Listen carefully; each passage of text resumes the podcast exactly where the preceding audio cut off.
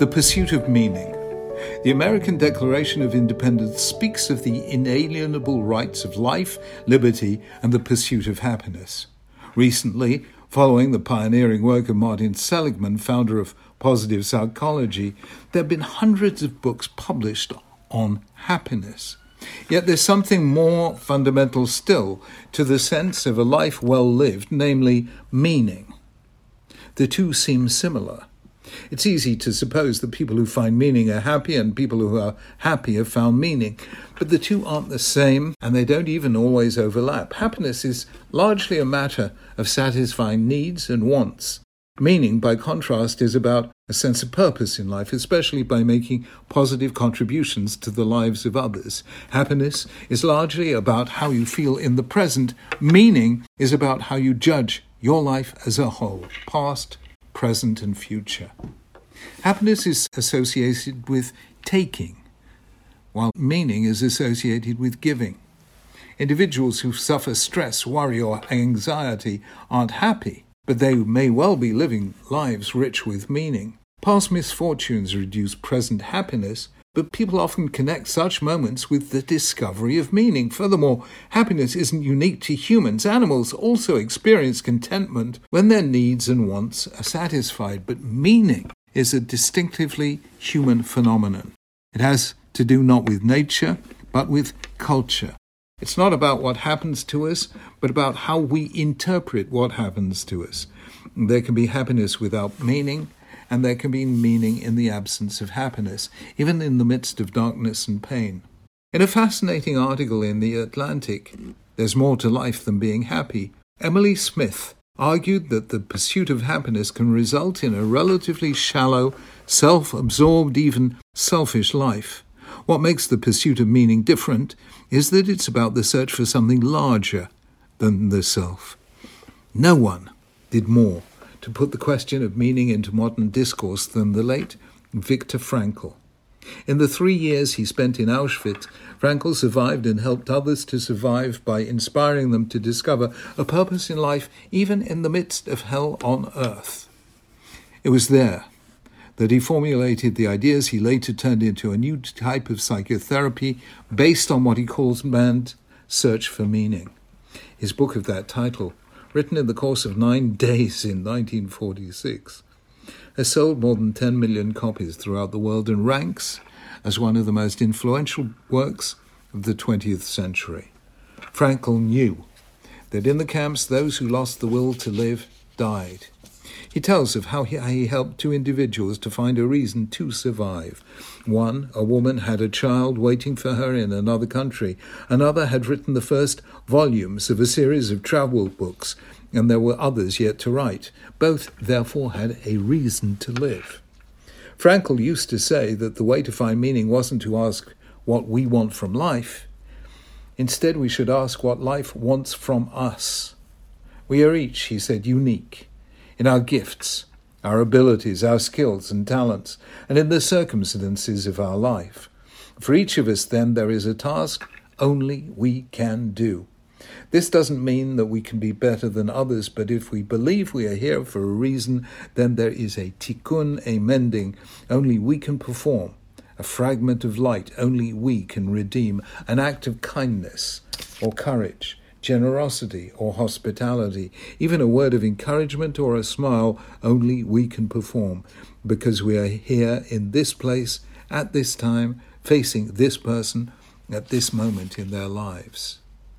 Life is a task, he used to say, and added, the religious man differs from the apparently irreligious man only by experiencing his existence not simply as a task, but also as a mission.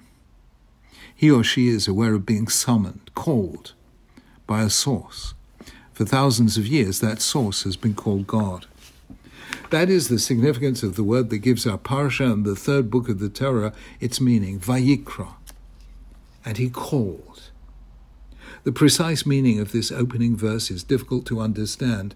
Literally translated, it reads, And he called to Moses, and God spoke to him from the tent of meeting, saying, so the first phrase seems redundant. If we're told that God spoke to Moses, why say in addition, and he called? Rashi says, as follows.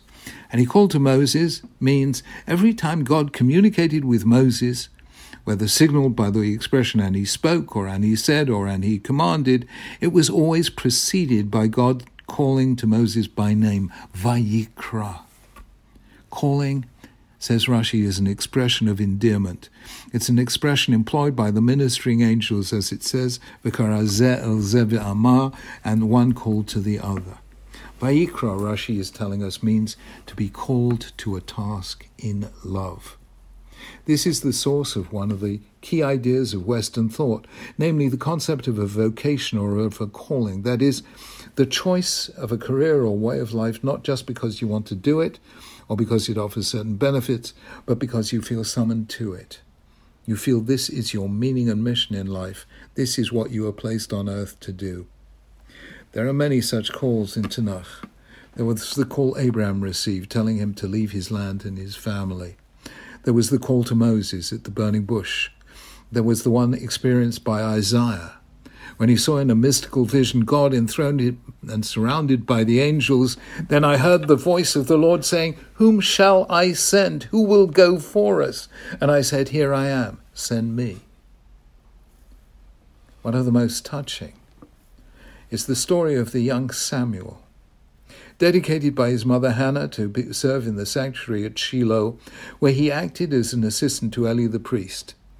In bed at night, he heard a voice calling his name. He assumed it was Eli. He ran to see what he wanted, but Eli told him he had not called. It happened a second time, then a third, and by then Eli had recognized that it was God calling the child. He told Samuel that the next time the voice called his name, he should reply, Speak, Lord, for your servant is listening. It didn't occur to the child that it might be God summoning him to a mission, but it was. Thus began his career as a prophet, judge, and anointer of Israel's first two kings, Saul and David. When we see a wrong to be righted, a sickness to be healed, a need to be met, and we feel it speaking to us. That's when we come as close as we can in a post prophetic age to hearing Vayikra, God's call. And why does the word appear here at the beginning of the third and central book of the Torah? Because the book of Vayikra is about sacrifices. And vocation is about sacrifice. We are willing to make sacrifices when we feel they are part of the task we are called on to do. From the perspective of eternity, we may sometimes be overwhelmed by a sense of our own insignificance. We're no more than a wave in the ocean, a grain of sand on the seashore, a speck of dust on the surface of infinity, yet we are here because God wanted us to be, because there is a task He wants us to perform. The search for meaning is the quest for this task. Each of us is unique. Even genetically identical twins are different. There are things only we can do.